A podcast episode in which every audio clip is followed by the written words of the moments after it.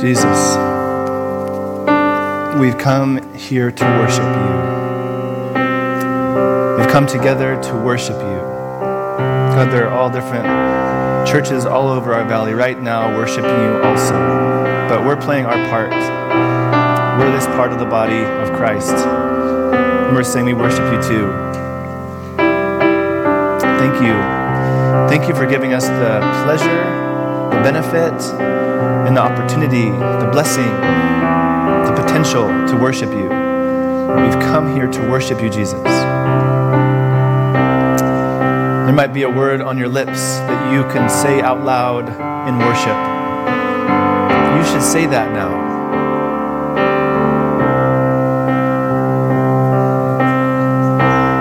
You're worthy. God, you're holy. God, you came as a baby. God, you died as a man. God, you were resurrected as our Savior. God, you brought new mercy every morning. God, your love is everlasting. God, your faithfulness is great, and your grace is sufficient.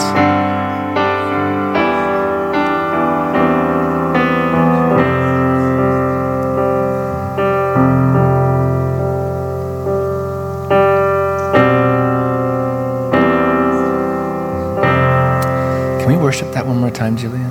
Mm-hmm. And I'll never know how much it cost to see my sin upon that cross. I'll never know how much it cost to see my sin upon that.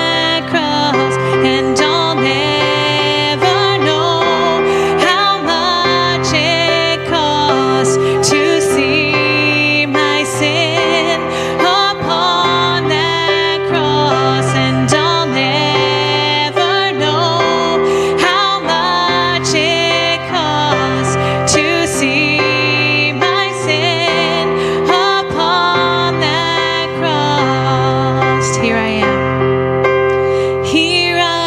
To worship, here I am to bow down, here I am to say that you're my God. Proclaim it. You're altogether lovely, altogether worthy, altogether wonderful to me.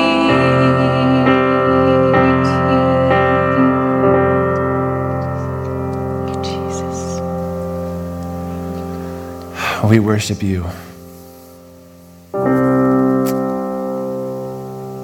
It's interesting, about maybe 2 or 3 months ago, I brought that cross up from the youth room and put it right about where you're sitting, Mike. And it was part of this sermon illustration that the cross is the center of us. It sits in the middle, and then we orchestrate or orient ourselves around it. And then all of a sudden, somebody sent me a message that said, I loved having the cross in worship. And I thought, it can be worship, and it doesn't have to leave from our midst. So the cross started moving around the sanctuary. Have you noticed this? Yeah. That wasn't on accident. I love it. I like it, yeah. The cross has been in our midst. It's been moving among us. And you know what's funny? I've been getting more comments, right? Like one was, there's nails in that thing. It's kind of dangerous. It's a cross. Another one was that it's kind of blocking the view. Like I can't see the words up there. I can't see the words because the cross is in the way for me to worship. Oh. Some people have noticed it and said, I have really been wondering where it's going to be next week. Why isn't it in my section? One Sunday I saw someone wrap their arms around it and cry on it. And I think, that's, I think, what the cross is supposed to do. It's supposed to mess up our system a little bit. It's supposed to make us uncomfortable, for sure. It's dangerous. It's got nails in it. But it's our worship. It's why we came here. We came here to worship because Jesus died for us. Jesus is God, and he laid his life down for us. Thanks for worshiping today. I also was really grateful this morning. I have a sermon prepared, but I'm thinking of something different today. It's been a hard month.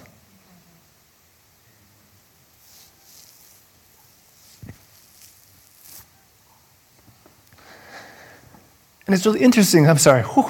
Okay, that's done. Got that covered. It's interesting because I'm pretty good at smiling.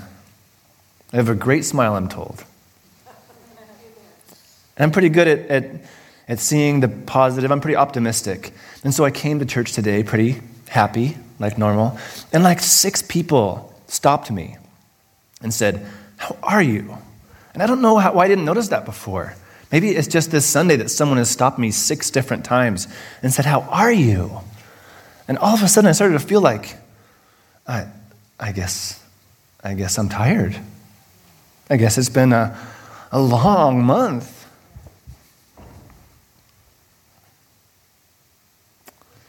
I don't know how your month has gone yet. I don't know if someone stopped you today and said, "How are you?"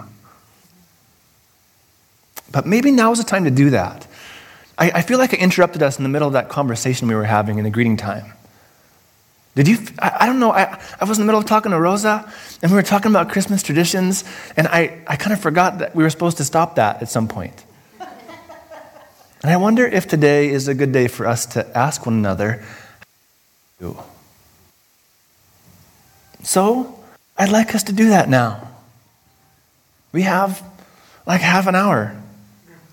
The coffee shop's open. The fellowship hall is still full of tables. The sanctuary is here. We have rooms all over this place.